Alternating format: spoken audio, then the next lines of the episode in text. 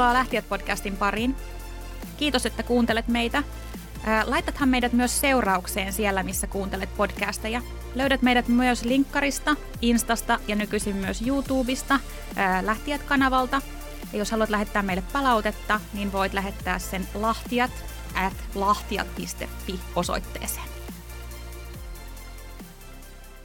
Hei, tänään on aiheena side hustle ja bufferityö. Ja siis meille tämä on täysin vieras aihe, eikö mä Liisa Kyllä. ja Minna? Mm. Mä en tiedä yhtään, mistä me puhutaan tänään. No ikinä, siis... ikinä en ole mitään harrastusta, joka olisi levinnyt työ, työn mittasuhteisiin niin tehnyt. Niin, siis tämähän on huvittavinta, että, että viimeiset kaksi kuukautta, kun on ollut ilman työvelvoitetta, niin ei koskaan ollut niin kiire.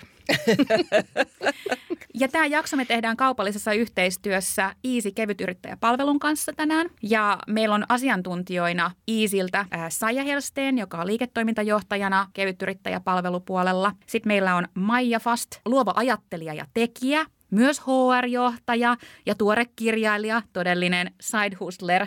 Hän on kirjoittanut kirjan Create, Crack the Cast, Become the Creative Leader You Want to Be. Ja sitten meillä on Pia Klemetti, työelämäkonsultti ja kirjailija, joka on kirjoittanut kirjan Puskurityö. Ja se käsittelee just vaurastumista ja niin kuin valinnan mahdollisuuksia niin kuin työelämään. Tässä meillä on siis asiantuntijat kohdallaan ja sitten meillä on kokemusasiantuntijat in the house.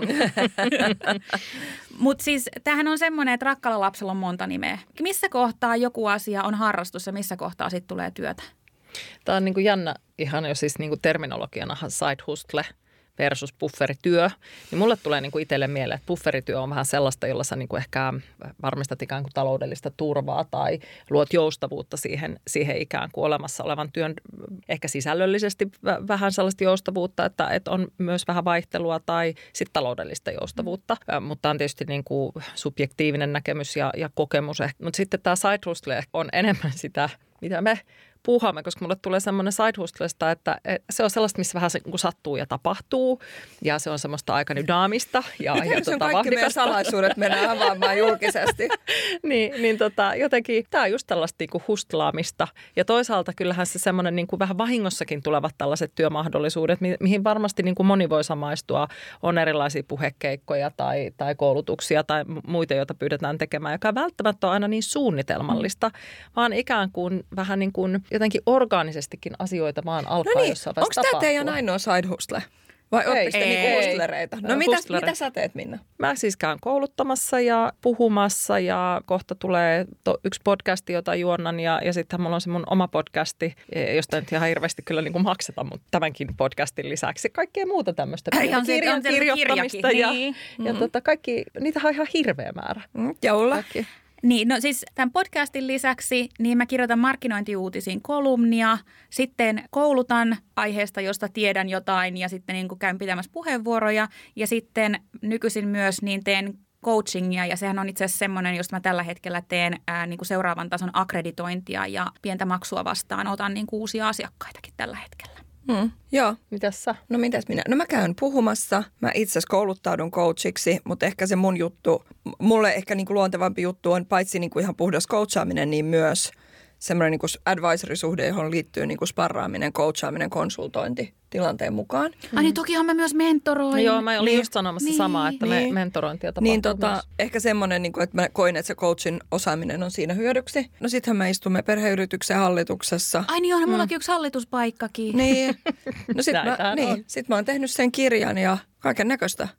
Niin ja sitten tähän niin kuin liittyy mun mielestä sillä tavalla, että eihän kaikki side hustle ole myöskään sellaista, josta oikeasti niin kuin pitää rahaa saa, vaan niin. sitähän tekee myöskin, niin kuin, koska kaikkihan nämä kehittää ammatillisesti. Mm. Ää, mä koen niin kuin monet, monet näistä asioista ikään kuin jonkinnäköiseksi jopa niin kuin vaihtoehdoksi kouluttautumiselle mm. rahaa vastaan. Mm. Ää, ja näin kuin valtavan antoisaa ja rikastuttaa elämää ihan niin kuin todella mm. paljon. Mehän muuten kaikki unohdettiin tämä podcast meidän side hustleista.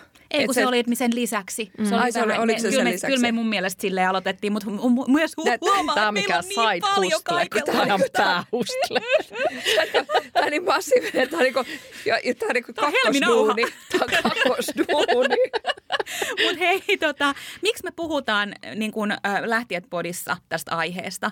Niin se oli myöskin, kun me syksyllä tehtiin jaksoa pakopalkkatyöstä ja me niin puhuttiin yrittäjyydestä, niin äh, siinä oli yksi semmoinen, täällä nauretaan, koska tätä pakopalkkatyöstä jakso, jos te olette sen kuunnellut, niin sehän meni vähän toiseen kulmaan kuin siihen, että miten se meni yrittäjäksi. Kyllä. Se meni Hannu Karpoiluksi. Joo, mm. niin tota, nyt kuitenkin niin huomattiin, että vaikka yrittäjyys on epävarmempaa tuloa usein kuin ihan tämmöisessä kuukausipalkkaisessa työssä oleminen, niin siinä yrittäjyydessä on useita tulonlähteitä, on useampia asiakkaita, jolloin jos yksi asiakas lopettaa tilauksen, niin on jää ne muut jäljelle ja sitä kautta niin kuin, niin tulovirtoja on useampia. Me jätin miettimään, että voitaisiko me nostaa tämä asia esiin myös, että näissä tilanteissa, joissa työelämä potkii tai tulee niin kuin halu ehkä vaihtaa äkistikin työpaikkaa ja me tiedetään, että monikaan meidän lähtiöistä ei kuitenkaan lähde tyhjän päälle, niin että jos olisi tämmöinen pikkusen niin kuin, miten se on, laajennettu ansaintaportfolio, esimerkiksi, että olisi niin kuin sen palkka- ja päivätyön lisäksi jotain muita tapoja niin kuin tuoda tulovirtaa, niin mahdollisesti semmoinen niin kynnys siirtyä hetkeksi tyhjän päälle niin poistuisi. Ja muutenkin muistutetaan siitä, että kyllähän niin kuin ihminen voi työstään saada palkkion, vaikka se ei olisi sitä niin kuin päivätyötä? Tämä on ehkä sellainen ollut mun suurin oivallus sen jälkeen, kun 2020 siirryin yrittäjäksi ja me perustettiin Annaon. Niin mä pelotti taloudellisesti se siirtymä ihan valtavasti. Mä lähdin kuitenkin niin kuin aika tosi hyvä palkkasista töistä, ollaan nyt ihan rehellisiä. Niin tota, ja sitten mä ajattelin, että se tulon tippuminen, niin sehän on ollut siis aivan valtava. Siis mm-hmm. aivan niin kuin prosentuaalisesti aivan järkyttävä. Mutta sitten kun nyt kun sitä tuloa on niin kuin kirinyt takas, ei ehkä ihan samalle tasolle kuin mistä mä lähdin, mutta kyllä sitä ihan hyvin tulee. Niin nyt sitten, siis mullahan on paljon varmempi olo, koska mun tulot tulee niin kuin jo nyt kolmesta neljästä eri lähteestä. Että mulla on se meidän firman maksama palkka ja sitten mulla on niin kuin mun, mun niin kuin hallitusduunista saama palkka ja – voisi olla ehkä muitakin hallitushommia ja sit, sitten nyt on tota, ne puhekeikat. Nyt mä sitten teen tätä coaching-juttuja, voisin ehkä enemmän ottaa coachattavia tai advisory-asiakkaita jossain vaiheessa ja niin edelleen. Nyt kun niitä lähteitä on paljon, niin tulee myös sellainen olo, että okei, mulle ei ole, nythän mä en ole enää, ei mennä siihen, mutta vähän siinä työjuridiikka-jaksossakin oli puhetta siitä, mm. että kuka on oikeutettu mihinkin asiaan, niin itsehän olen nyt silleen yrittäjä, että mä en, mä en enää niin kuin mitään työttömyysturvaa – niin kuin ansiosidonnaista ole oikeutettu saamaan missään. Mutta mua ei niin kuin tavallaan, se mikä mua pelotti eniten, niin se ei tavallaan tässä vaiheessa kiinnosta mua enää ollenkaan. Koska nyt mä oon ikään kuin omalla niin kuin viime kolme, viimeisen parin kolmen vuoden historiallinen osoittanut, että ei mulla ole mitään ongelmia työllistää itseäni ja kerätä sitä rahaa jostain duunista jollain tavalla. Hmm. Ja sitten oikeasti jälleen kerran shoutout Kamilla Tuomiselle, niin aina voi mennä niin kuin pyrkiä jonnekin tekemään niitä sydänkahveja, jos ei mikään muu onnistu. Että sekin on vaihtoehto.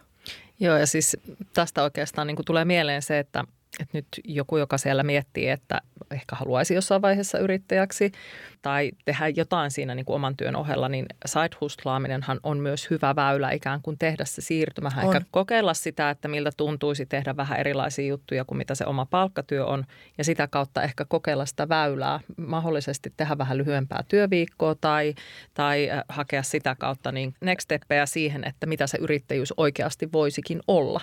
Ja tässä myös alleviivan sitä, että kaiken side hustlauksen ei tosiaan tarvitse olla palkallista, vaan voi tehdä myös sellaisia asioita, joilla avaa ovia, Ei, koska verkostojen rakentaminen on ihan super tärkeää. Nyt jos katsot YouTubea, niin näet kuulla mulle ja ottaa mulle silmiä, koska mä oon just pilaamassa meidän podin aikataulun, mutta sanon kuitenkin, koska kun Minna puhuu, niin mä tajusin, että mähän on siis Bonfiren kanssa tehnyt just ton. Mm. Että mulla tuli se tavallaan sellainen, että tämä strategiaduuni, mitä mä teen ja tämä niinku asiakasymmärrysduuni, mitä mä teen – niin sille ei ole niin kuin oikeaa paikkaa. Ja mä rupesin ikään kuin puhua siitä asiasta. Mä rupesin kirjoittaa, vähän niin kuin joku muukin on mun mielestä sanonut, että kirjoita niistä asioista, joista sä haluat ymmärtää enemmän. Mm. Niistä sä voit ruveta käymään sitä vuoropuhelua. Mm. Yes, mutta nyt me otetaan hei muutama. Mä jotain vielä, mutta nyt. Ei, se ei nyt onnistu tässä kohtaa. Koska me halutaan kuulla meidän asiantuntijoita myös tässä jaksossa. No niin, ja ottaa vähän lisää totta. ruokaa Kyllä. niiltä sitten tähän keskusteluun. Ensimmäisenä meillä on Pia Klementti, joka on kirjoittanut tota niin, puskurityöstä kirjan. Pia vähän niin kuin avaa meille tämän puskurityön määrittelyä. Puskurityö tarkoittaa sellaista työtä tai tuloa, minkä voi niin kuin aktivoida tarvittaessa. Et se voi olla semmoista niin kuin jatkuvaa tuloa ja jatkuvaa tekemistä, tai sitten se voi olla sellaista, mistä pystyy tekemään tarvittaessa tuloa tai päätyön jopa sitten. Eli se on semmoinen niin monikanavaisen tekemisen malli. Silloin kun puhutaan tällaisesta niin kuin monikanavaisen työn mallista, niin siinä haluan sen selventää tietyllä lailla, että, että tällainen niin kuin side hustle tai puskurityö, niin, niin lähtökohtaisestihan se ajatus ei ole niin kuin se, että, että on ikään kuin pakko ottaa toinen työ, koska siitä yhdestä työstä saatavalla tulolla ei pärjää. Sivu, sivutyö tai puskurityö on aina ikään kuin sellaista niin kuin vapaaehtoisesti haettua tietyllä lailla, eli ei, ei niin, että on pakko tehdä kahtaa työtä, kun, kun ei pärjää, pärjää niin kuin yhdellä työllä. Toinen asia, mikä aika, aika ajoin ö, kuulee, jos tekee tällä tavalla töitä, niin ihmiset kommentoivat sitä, että voi kun sä olet rohkea ja miten sä uskallat. Niin itse asiassa haastaisin ehkä ton ajatuksen sillä tapaa, että sanoisin, että monikanavaisen työ, mallin mallilla tekevät ihmiset, side niin sanotusti, ei ole mitenkään erityisen rohkeita siinä mielessä, että hehän jakaa ne munansa niin kuin moneen koriin. He tekevät sitä tuloa tavallaan monesta korista, mikä on kyllä aika paljon vähemmän riskisempi työnteon tapa kuin se, että kaikki, kaikki munat olisi samassa korissa, eli olisi vain niin yksi tulonlähde. Hei, ennen kuin me mennään taas tästä Pia Clementin kommenteista niin eteenpäin, niin me otetaan myös Iisiltä Saija Helsteeniltä vähän lisää ajatusta.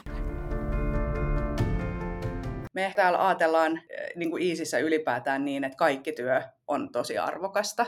Itse ajattelen, että monesti just nämä tämmöiset, puhutaan sitten side hustlesta tai puskurityöstä tai bufferityöstä, niin että ne varmaan niin usein syntyy sellaisissa tilanteissa, että on jotain sellaista osaamista tai intohimoa, mitä ei ehkä siinä varsinaisessa työssä pääse hyödyntämään, ja sitten löytyy se kanava saada toteuttaa itseään. Mutta sitten yhtä lailla mä näen, että siellä on niin valtavat mahdollisuudet pitää yllä sitä jotain osaamista tai hankkia kokonaan uutta osaamista ja ehkä sillä tavallakin sitten turvata sitä omaa tulevaisuuttaan työelämässä joka kuitenkin muuttuu ihan valtavalla vauhdilla.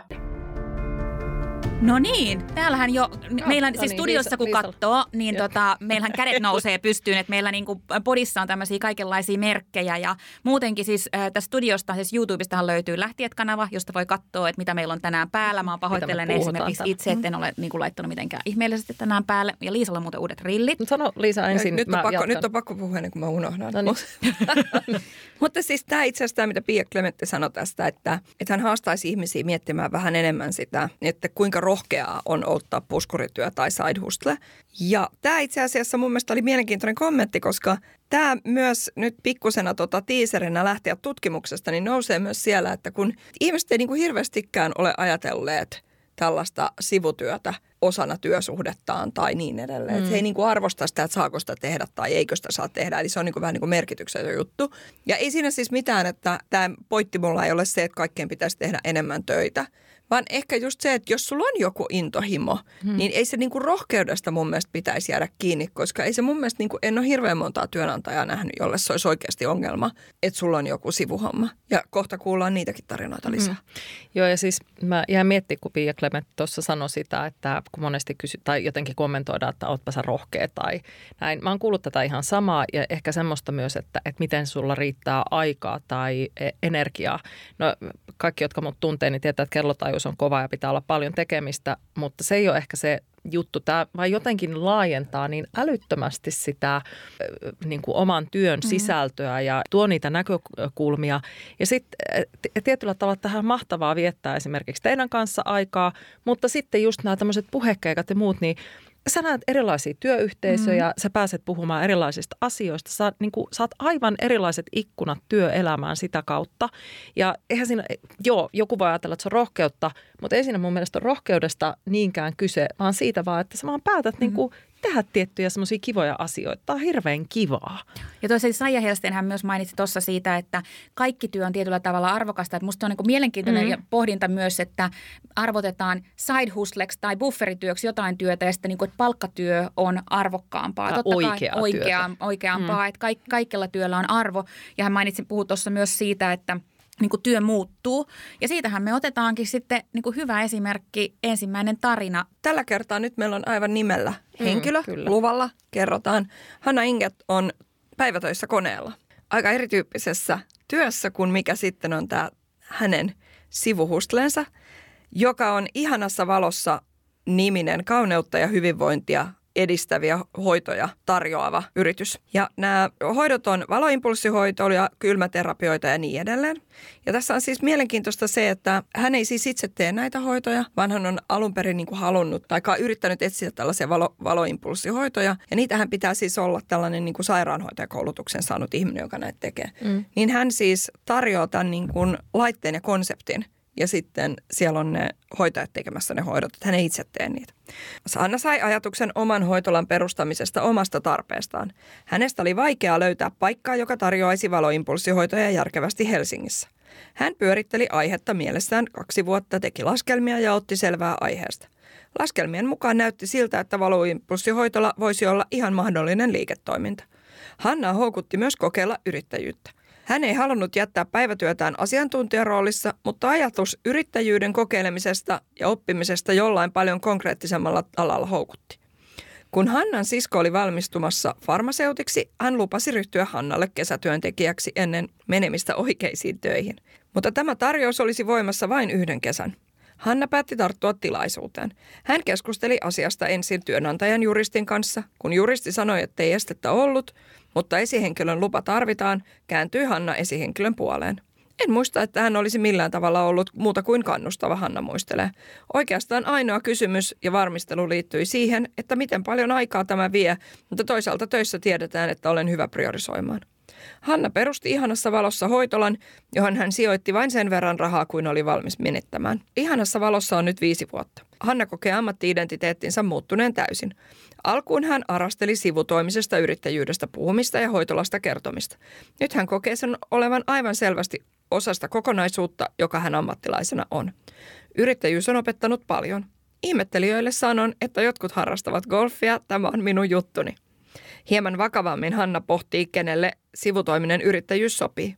Yrityksessä tulee aina niitä tilanteita, jotka täytyy hoitaa heti, jotka eivät voi odottaa. Jos olet yrittäjä, sitoudut tähän.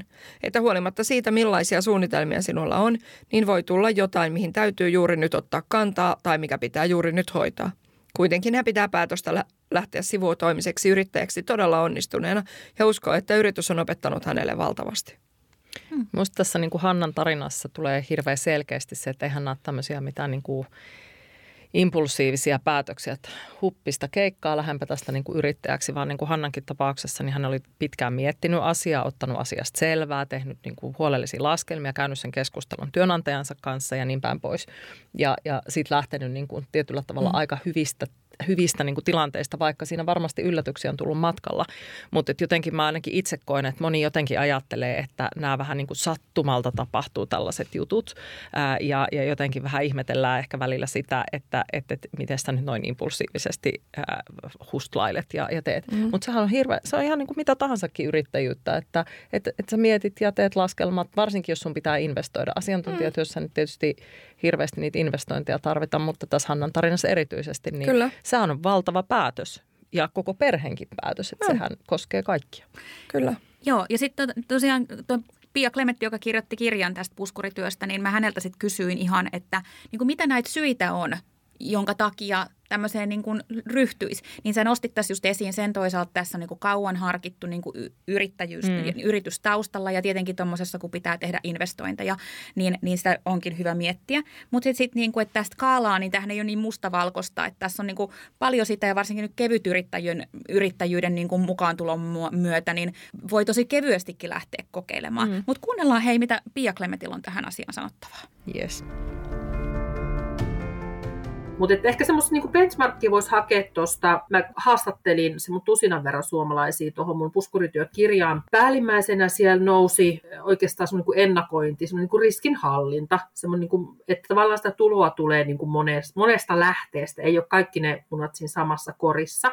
Ja se liittyy myöskin semmoisen niinku taloudellisen mielenrauhan rakentamiseen. Eli ei vaan luoteta siihen yhteen ehkä palkka, tyypillisemmin palkkatyöhön, vaan niin, että tehdään, tehdään sitä tuloa niin kuin monesta kanavasta. Toinen iso juttu, minkä he nosti, ammatillinen kasvu. Kun saadaan tehdä monipuolisesti, olla monenlaisissa rooleissa, monenlaisissa työyhteisöissä, ehkä palkkatöissä ja yrittäjänä, niin he näki, että se nostaa sitä heidän niin kuin työmarkkina-arvoa kaiken kaikkiaan. Vähän nyt kylmä termi, sillä he, sitä myös kutsu. Sitten semmoinen mielenkiintoinen asia, mikä tuli ilmi, niin on tämmöinen niin töiden ristiinvirittyminen. Ja tavallaan se, että jos esimerkiksi on tota, kaupallisessa yhtiössä ja sitten esimerkiksi opettaa vaikka ammattikorkeassa, niin semmoinen niin ehkä niin kuin ristiinvirittyminen ja uskottavuuskin tietyllä lailla siitä, että koulutusmaailmassa tuo uskottavuutta se, että on, on kokemusta sieltä niin kuin markkinasta ja toisaalta markkinassa sitten saa lisää maata jalkoja alla sillä, että, että saa sitä teoriapohjaa sieltä koulusta. Ja viimeinen asia, mikä sieltä tuli, niin oli semmoinen niin merkityksellisyys ja semmoinen, että saa tehdä niin kuin omien motiivien kaltaista työtä.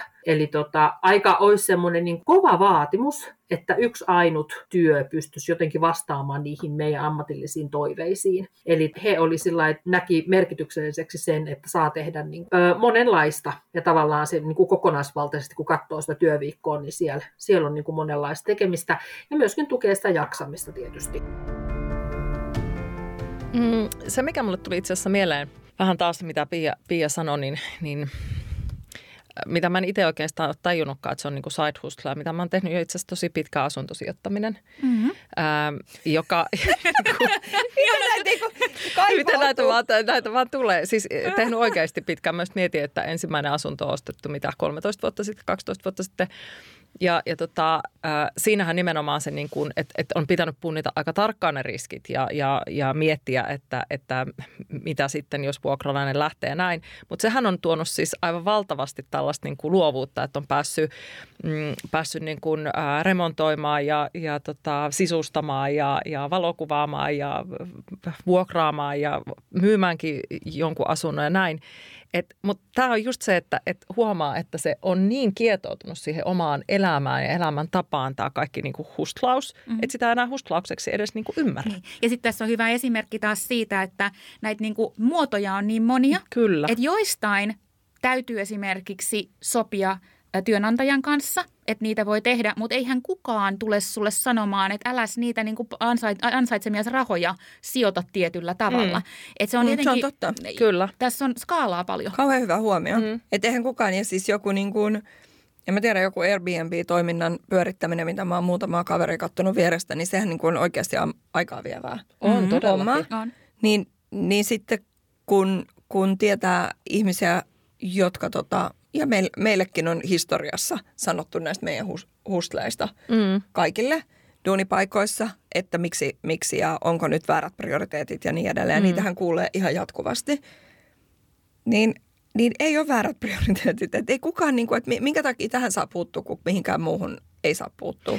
Että sori, nyt ei ole tarkoitus olla niin kuin marttyyria, voi, mm. voi minua raukkaa, mutta se on vaan tosi erikoinen se niin kuin – joissain yhteyksissä huomattu työnantajien mustasukkaisuus siitä, että et saisi tehdä mitään muuta näkyvää työtä.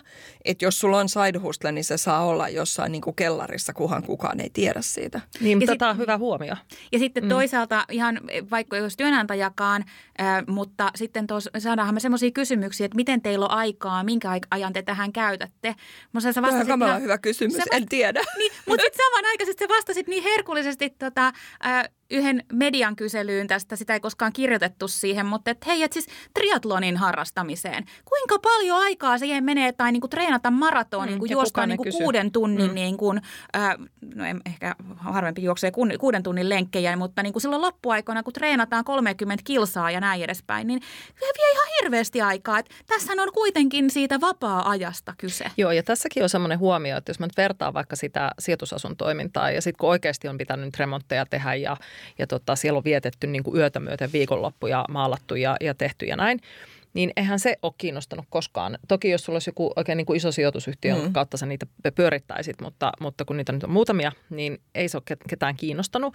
Mutta sitten kun sulla onkin vaikka osakeyhtiö tai sulla on, on joku niin kuin näkyvä rooli jossain, vaikka podcastissa, niin siitä on niin kuin paljon helpompi, helpompi sanoa. Ja kyllä mä niin kuin huomaan nyt, kun olen käynyt keskusteluja potentiaalisten ää, uusien ää, työpaikkojen kanssa, niin kyllä mä oon sen niin kuin tosi selkeästi tuonut myös esille, että mulla on tällainen, tällainen, tällaisia niin kuin juttuja tässä ja, ja tällaista mä teen ja se ei vaikuta siihen niin kuin mun työn suorittamiseen, koska prioriteetit, sehän mm-hmm. on niin kuin ihan selvää. Jokainen ammattilainen ihan varmasti pitää prioriteeteista kiinni ja on ollut ihan huomata, että kun sen keskustelun käy, niin ollaan sille, että totta kai, ja tämähän on niin kuin vaan hyvä asia.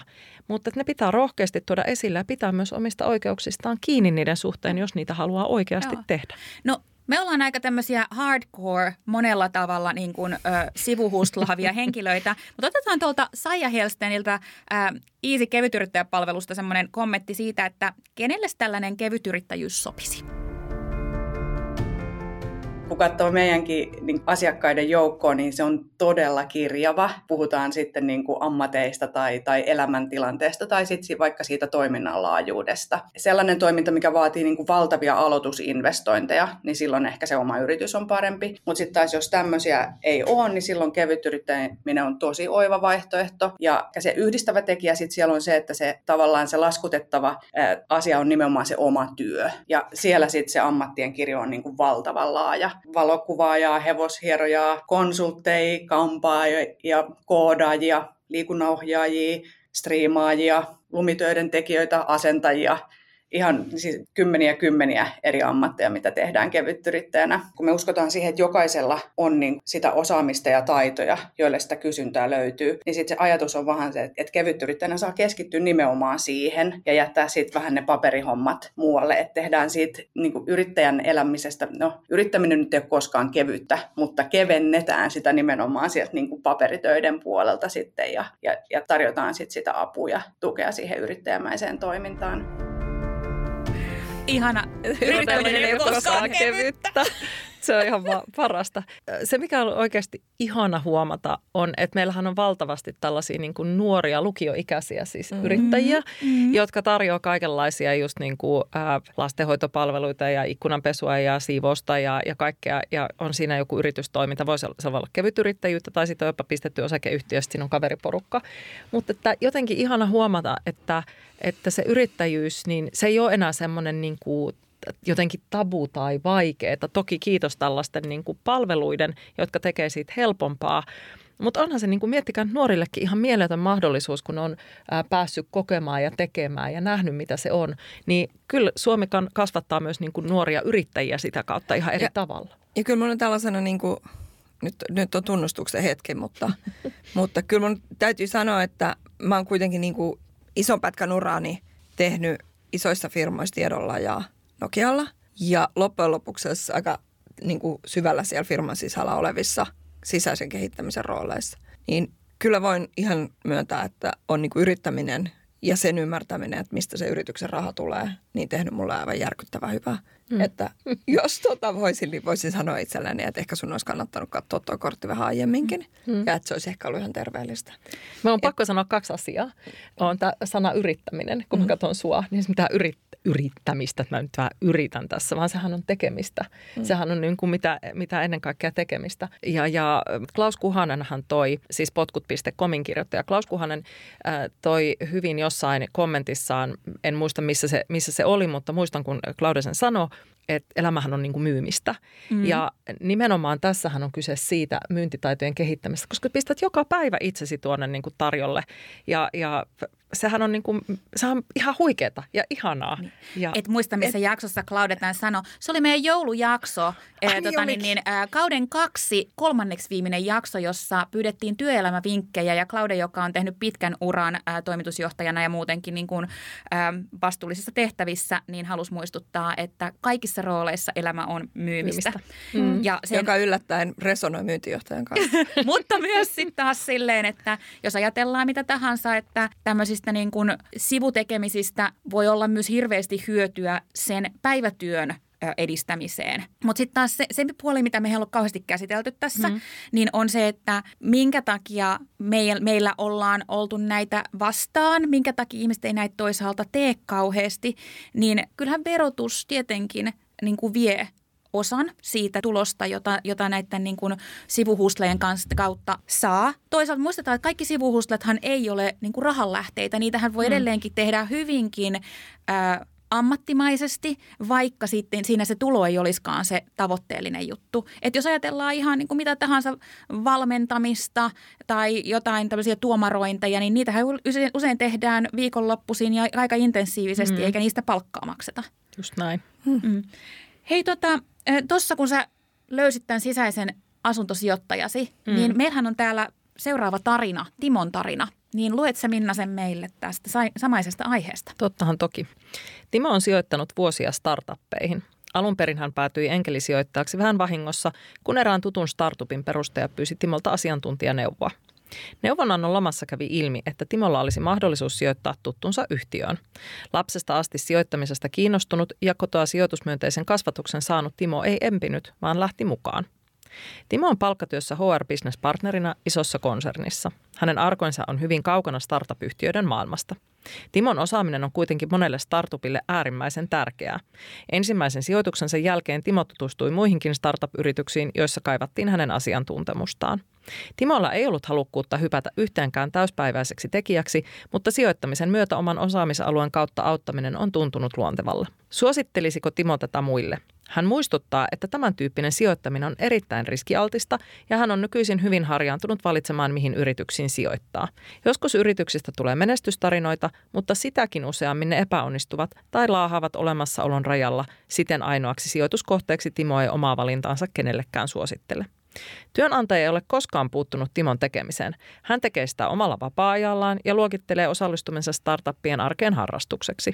Timo muistuttaa, että hän on tarkka, ettei koskaan tee työnantajansa kanssa kilpailuasemassa edes välillisesti olevien yritysten kanssa töitä.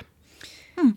Mun mielestä tämä on, tämä on ihan hyvä pointti, että se mikä näissä side hustleissa kyllä nousee esiin on, että sit pitää niin kuin se avoimuus, avoimuus ja läpinäkyvyys niin. pitää olla. Kyllä. Että pitää niin kuin oikeasti muistaa sitten – sitten myös se, että, että on kaikkiin suuntiin reilu. Mutta mut tässäkin mm. on, niinku, kun me juteltiin äh, tästä, näistä tarinoista, niin Maija Fastin, äh, Clementin Pian ja sitten Saija Helsteinin kanssa, niin nämä sijoittamistarinathan ei, kun me nyt, nyt me ollaan otettu aika laaja skouppi tähän meidän mm. side hustle niin kuin katsantoon, niin sijoittamistarinathan ei usein siihen liity juuri sen takia, että niissä niin kuin on toiset lainalaisuudet. Jos, jos tämä Timo olisi ollut henkilö, joka olisi vain sijoittanut startuppeihin, niin ei olisi kuulkaa ollut kenenkään bisnes, että mihin hän rahansa laittaa. Mm. Mutta siinä on se, kun Timo tulee tässä niin kuin neuvonantajan roolissa näihin yrityksiin, niin se on se puoli, josta tarvitsee yrityksetkin kysyä lupa. Mm. Mm. Mutta tämähän on sen, sen tyyppistä taas niin kuin side hustlea, että, että tosiaan niin kuin, ää, rahaa voi palaa aika paljonkin. Ja, ja toki onhan side hustleksi voi varmasti kutsua myöskin osakesijoittamista ihan, ihan samalla tavalla, mm. koska kyllähän sekin on aikaa vievää ja, ja niin kuin vaatii, vaatii paneutumista. Mulla on yksi semmoinen taas avataan näitä luuranko, luurankoja kaapeista, niin tota... Oletko joku day trader by, en, by night? En, en, vaan olen tehnyt sijoituksen äh, myöskin yhteen yritykseen, äh, tämmöiseen vähän startup-maiseen, ja, ja tota, ei ihan hirveästi, hirveän hyvin käynyt, ja, ja tota, kyllähän siinä sitten palo äh, jonkun verran rahaa, mutta sehän siinä periaatteena pitää ollakin, että, että yhtään sen enempää, että sinne pistä samalla tavalla kuin osakesijoittamisessakaan, mitä et ole valmis häviämään. Startupeissahan tietenkin mm. on se, että jos sä jollain panoksella panoksella annat työaikaasi, niin sun ei välttämättä niin kuin rahaa tarvitse no laittaa no, yhtään totta. kiinni. Kyllä. Mutta jokaiselle niin kuin vaan hyvä tietää, että tämä ei missään tapauksessa ole sellainen niin kuin e, e, sanotaan, että Timon tarina on nimetön tarina, mutta samanaikaisesti tässä ei ole se, kun mehän usein yhdistetään monta tarinaa samaan, mm. niin tämä nyt on kuitenkin äh, liippaa läheltä yhden äh, haastattelemamme henkilön tarinaa. Kyllä. Kyllä. Ja tota, otetaan toi Maija Fast, joka on siis äh, HR-johtaja ja kirjoittanut tosiaan kirjan nimeltä Create, Crack the Cast, Become the Creative Leader You Want to Be. Niin Maija tästä, siitä, että miten valitaan, mitä rupeaa tekemään ja niin kuin sen oman luovuuden tunnistamisesta, niin sanoo muutaman sanan. Monesti ajatellaan, että luovuus on puhtaasti kytköksissä vaikkapa kuvataiteeseen tai musiikkiin tai johonkin tämmöisen tyypillisesti luovina pidettyihin asioihin. Mä haluan herätellä ihmisiä näkemään, että luovuus on paljon monimuotoisempi asia. Eli mä uskon myös vahvasti, että jokaisessa asuu se omanlainen luovuus. Mä puhun mun kirjassa ensinnäkin uteliaisuudesta, toisaalta sitten respect, että pitää oppia arvostamaan itseä ja niitä omanlaisia vahvuuksia, koska monesti me aliarvioidaan niitä asioita, missä me ollaan hyviä tai mitkä on meille niin helppoja, että ne tuntuu siltä, että ei ole ehkä edes oikeaa työtä. Mutta siellä näissä sivubisneksissä monesti hyödynnetään niitä osa-alueita, mistä sä nautit. Ja ne ei välttämättä pääse kukoistamaan siellä toimistoympäristössä tai missä liian oletakaan se päivätyössä. Eli mä herättelen jokaista löytämään sen, niin Että ei aliarvioi sitä, mikä itselle on helppoa, koska ne samat asiat ei ole muille helppoja. No, tämähän on siis ihan mun lempilausuntoja, mutta tota, nyt me ollaan ehkä Maijan kanssa käyty tämä keskustelu joskus, kun Maija on mun entinen, entinen HR-partneri tiedolta.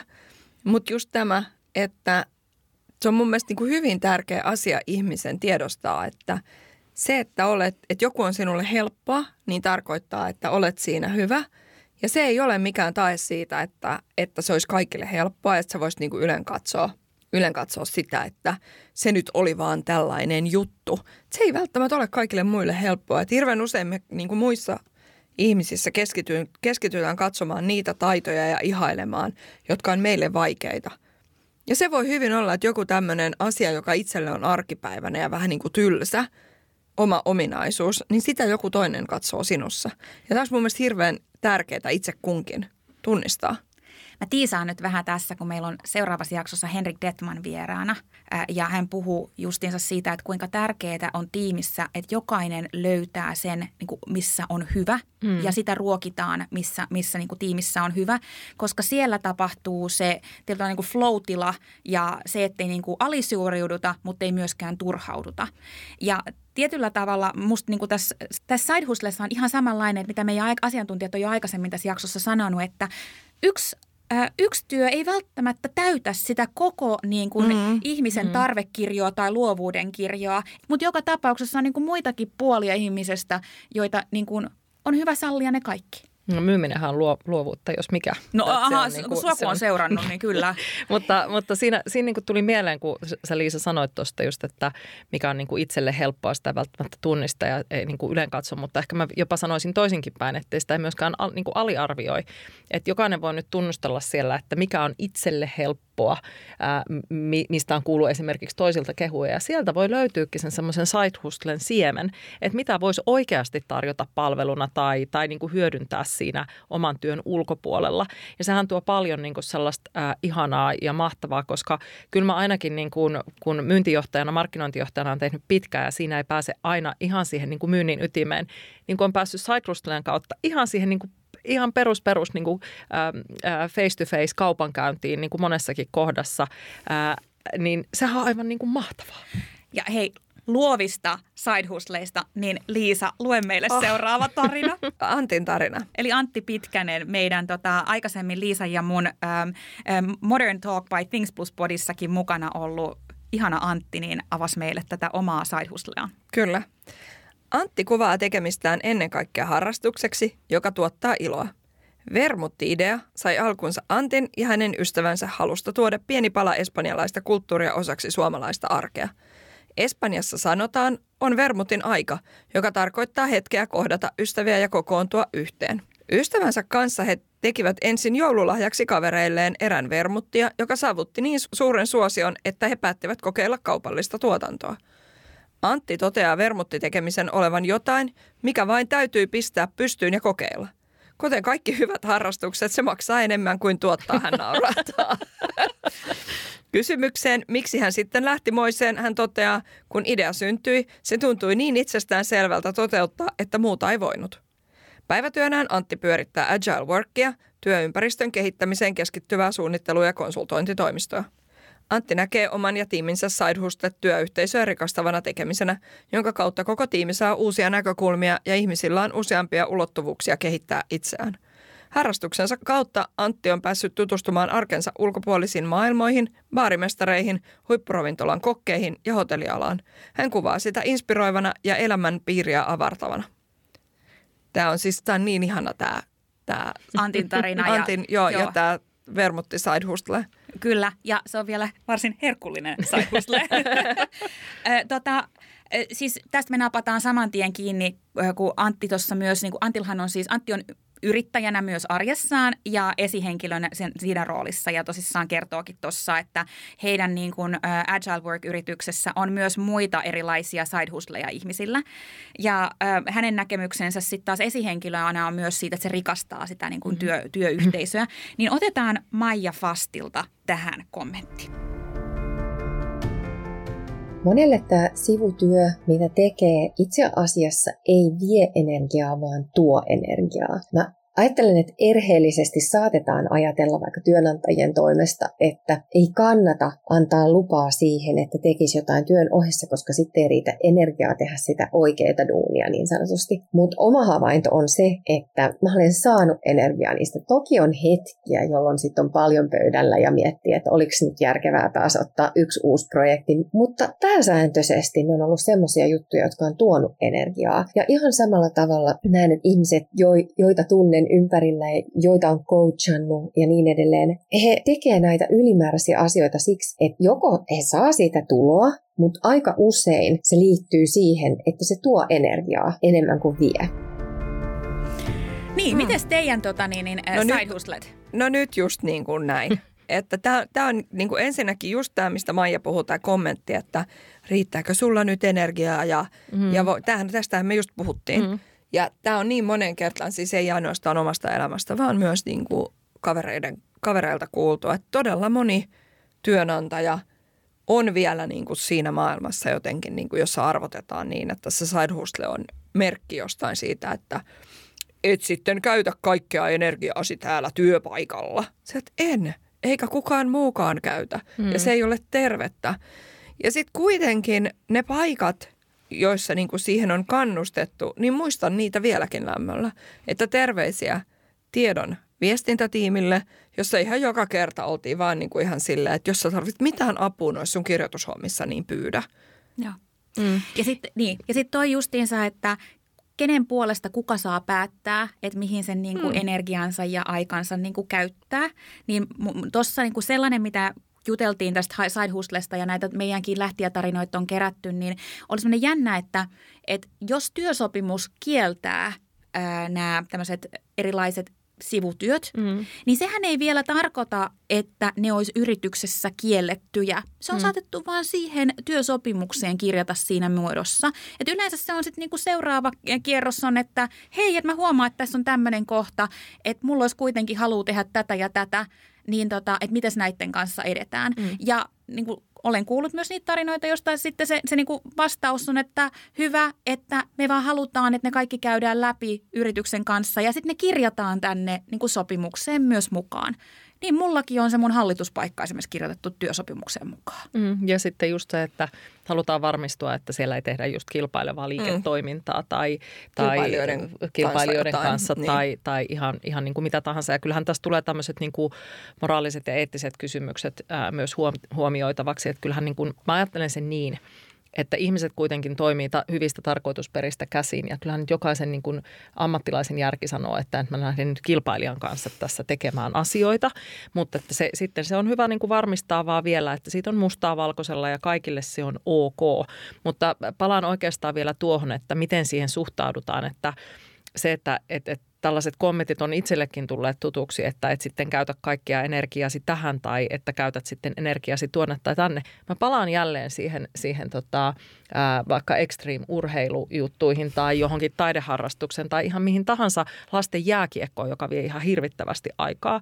Eihän kukaan niistäkään kysy. Että Me ei niin kun... muuten kenenkään tota niin, niin, kentän jalkapallon mm, kentän laidalla, laidalla niin. aamulla niin. kello seitsemän lauantaisin. No ei. Ju, juuri näin. Saatetaan ehkä editoida jotain podia siihen aikaan. N- nimenomaan, mutta se, että, että jotenkin niin kuin ehkä soisi, soisi niin kuin te hyvät työnantajat, kun mietitte näitä asioita, niin ehkä ottaa vähän perspektiiviä, että jollekin hyvää oloa tuo se podcastin tekeminen, jollekin se kirjoittaminen, jollekin vermutin tekeminen ja joku sitten on se, joka, joka tota käy sitä ultramaratonia vetämässä. Ja meidän pitäisi ajatella taas jälleen kerran sitä monimuotoisuutta, mm-hmm. että me rakennetaan sellaista työelämää, ja sellaista maailmaa, missä ihmiset saavat olla omia itseään, koska todennäköisesti kun sä sille sun työntekijälle sen suot, niin hän on paljon sitoutuneempi ja hän on paljon innostuneempi ja tulee onnellisena tekemään sitä päätyötä. Ja todennäköisesti, jos sä sen kiellät, niin sä et todellakaan sitouta sitä ihmistä siihen yritykseen paremmin, vaan se on niin kuin tasan toinen juttu. Että sillä hetkellä, kun sä rupeat niin kuin vahtimaan sitä, mitä ihmiset tekee vapaa-ajalla, olisi kyse podcasteista tai side hustleista tai vermutin tekemisestä tai jotain muuta. Sillä hetkellä, kun sä puutut ihmisten vapaa-aikaan, niin sä oot alueella, joka ei kuulu sulle tavallaan, niin kauan kuin se on moraalisesti oikein eikä kysyä mistään kilpailevasta toiminnasta. Mm. Ja sitten kyllä se rupeaa näkyä siinä työmotivaatiossa. Että sit sä ihan itse aiheutat sen kuopan. Täytyykin sanoa vielä, vielä tota, kun juteltiin Henrik Detmanin kanssa, joka on seuraavassa eli omistamisen jaksossa kommentaattorina, niin äh, kun kysyin Henrikiltä motivoinnista, niin hän sanoi, että motivointi on haastavaa, mutta demotivointi on helppoa. Just näin. Mm-hmm. Olipa hyvin sanottu. Aivan. Ja hei, kun mehän ollaan nyt käyty aika sellaisia jänskiä, vähän erilaisia tarinoita, että Hannan tarinassa, niin siinä nyt tartti kuitenkin laitteisiin investoida ja tuossa Timon tarinassa, niin tartti olla pääomaa startuppia varten ja Antinkin tarinassa, niin mm-hmm. loppujen lopuksi tarvitaan kaikenlaisia välineitä. Niin sitten Hanne Kettunen, ihana valeäiti, somevaikuttaja, bloggari, instaaja, jolla muuten on semmoinen oma yritys, jolla on aivan ihana nimi Järki ja Tunne Oy. Niin tämmöinen siis tavallaan instaaminen, bloggaaminen, jonka monelle alo- alkaa harrastuksena, Hannenkin tarinasta se ihan just kuullaan, niin siinä vai, se, se jos vaikka mikä on just sitä niin kuin kevyttä yrittäjyyteen sopivaa tekemistä, mm. koska se on vain siihen niin kuin omaan työhönsä liittyvää. Ja sitten samanaikaisesti kuitenkin, niin tota, jossain kohtaa sekin voi kasvaa ihan kannattavaksi liiketoiminnaksi. Minna, luetko tarinan? Hanne aloitti blogin pitämisen omasta kiinnostuksesta 2012. Muutaman vuoden kuluttua lukijoita alkoi olla sen verran, että Hanne otti itse joihinkin tahoihin yhteyttä ja sai ensimmäiset yhteistyöt. Tämän jälkeen hän ulkoisti hetkeksi kaupallisten yhteistyöiden myynnin ja oppi, miten alalla toimitaan. Vähän huomaamatta tekemisistä on tullut ihan oikea työ, mutta alusta asti hommaa on kannatellut rakkauslajiin, ei raha, Hanne korostaa.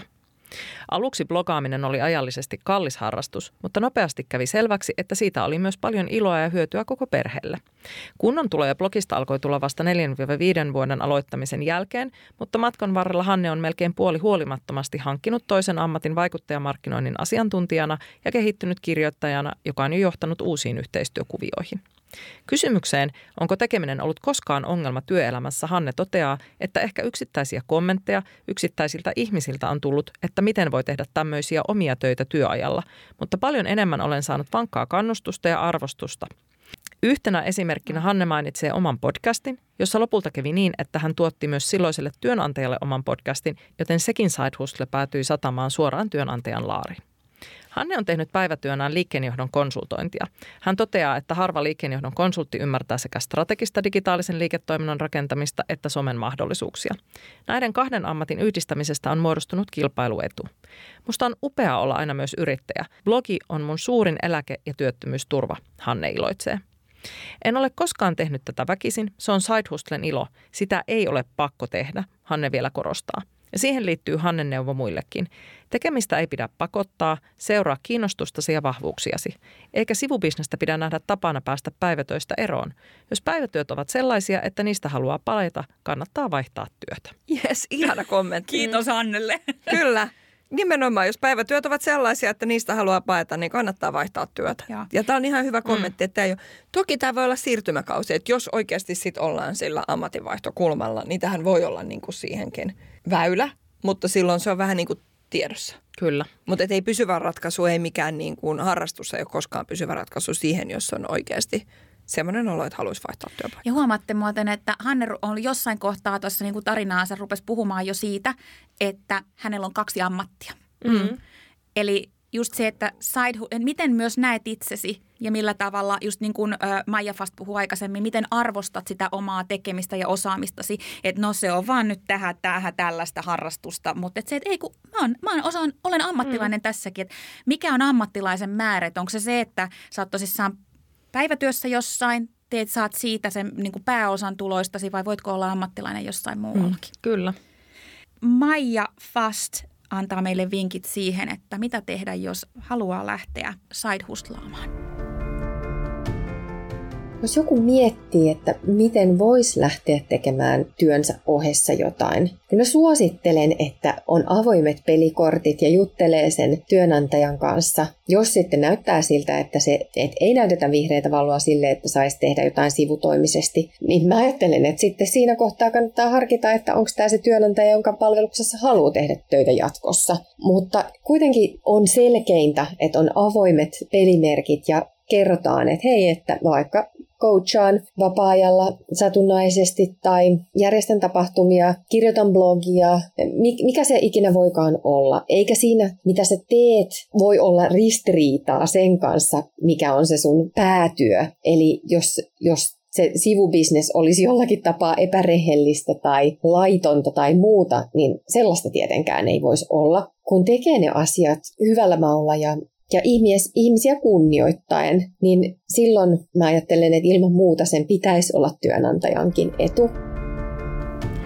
Kiitos Maija tästä kommentista ja mulla nousee sen verran mieleen tästä kuitenkin sellainen tarina, että jo, mm. joillekin voi olla tosi vaikea kuitenkin nostaa nämä asiat esiin, kun haluaa myös osoittaa sitä lojaaliutta, sitä niin kuin päivätyönantajaa kohtaan ja itse tuossa ennen joulua, niin nousi it, niin kuin kyyneleet silmiin, kun esihenkilöllä niin sanoin, että mä haluan edistää tätä mun coachaamista. Mun tarvitsee ottaa coaching-asiakkaita, jotta mä saan sen akkreditoinnin tehtyä, niin että onko ok. Mun esihenkilö, joka on aivan fantastinen tota, niin johtaja, niin totesi, että Ulla, että mulla ei ole sanottavaa siihen, mitä sinä teet vapaa-ajallasi.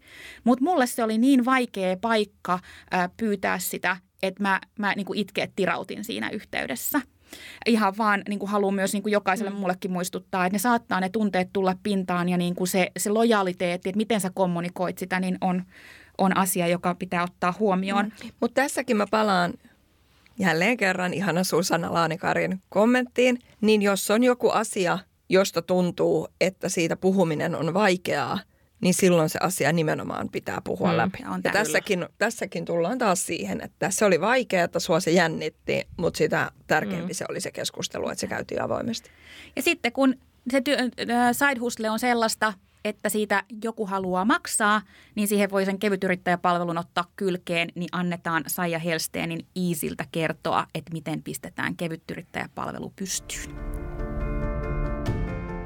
itse en edes mielestä tavallaan niin kuin perustamisena, koska homma on niin easy, että menee sinne meidän nettisivuille ja rekisteröityy palvelun käyttäjäksi. Ja silloin siellä on se tili olemassa ja siitä voi alkaa laskuttaa. Toki siinä on muutama vaihe, että ennen sit varsinaista laskuttamista pitää tunnistautua pankkitunnuksilla tai, tai sitten videopuhelulla tai käymällä meidän toimistolle, että halutaan varmistaa, että hoidetaan asioita vastuullisesti, mutta muuten niin se on käytännössä se niin kuin tilin avaaminen siellä meidän palvelussa. Hei, tässä oli meidän jakso mm. tällä kertaa. Mm. Kun mä haluaisin jättää tähän niin kuin loppukanetiksi, että let your freak out. Mm. Aivan. Ja rohkeasti vaan unelmia kohti. Joo. Joo.